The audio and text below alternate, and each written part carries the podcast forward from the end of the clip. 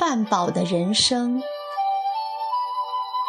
有一个女性朋友正在减肥，赘肉倒是没减掉多少，可是通过减肥却总结出一套人生感悟来，令我们刮目相看。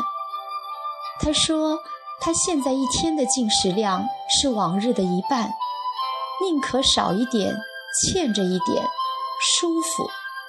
胃有空间，心灵才有空间。做人也是这个道理。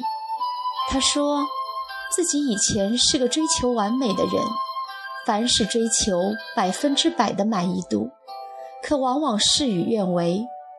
比如朋友做了错事，就不予原谅，搞得朋友尴尬，自己疲惫，还错失了不少朋友。后来经过了一些事，也就渐渐想通了：人无完人，金无足赤，人非圣贤，孰能无过？如此，自己也就多了一些包容，多了一些坦然。他认为，半饱不仅是对朋友的包容，更重要的是自己做事的态度，积极但不十全十美。尽人力，听天命，不给自己过不去，不给朋友找别扭，对人对事半饱即可。这样的人生，豁达而从容，宽厚而仁爱，幸福而美好。当你要求自己尽善尽美的时候，反而束缚了前进的步伐。总结出来的半饱理论，同样适用于感情生活中。对待感情，夫妻之间的要求也是以半饱为好。很多夫妻一生都没闹明白，为什么夫妻感情从亲密无间，渐渐的就变成亲密有间了呢？有人认为，夫妻之间应当不再有什么秘密。毫无保留，才能保证夫妻感情的忠实。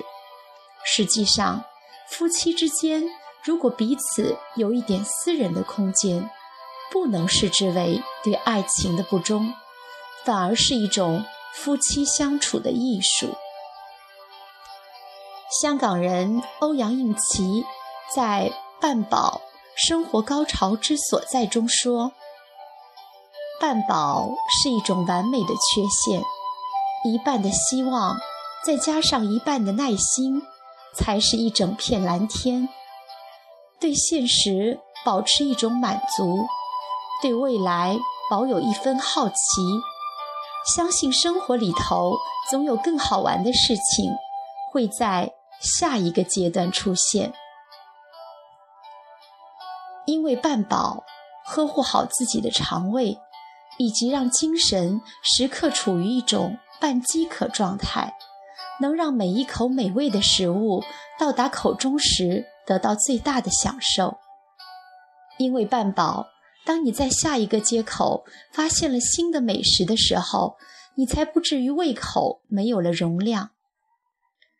一位科学家拿两窝小白鼠做过一个实验，一窝给予充足的食物。另一窝只给予少量的食物，结果饿鼠的寿命是饱鼠的两倍。这说明，在一定的条件下，动物或人类的寿命是与摄入的食物量成反比的。或许半饱才是最恰当的生命状态。国学里也有“不饥而食，食不过饱”的说法。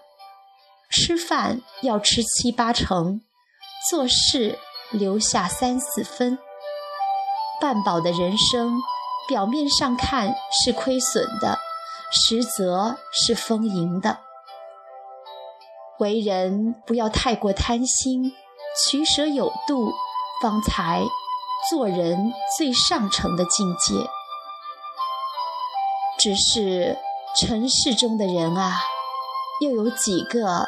能够忍得住眼前的饕餮盛宴呢？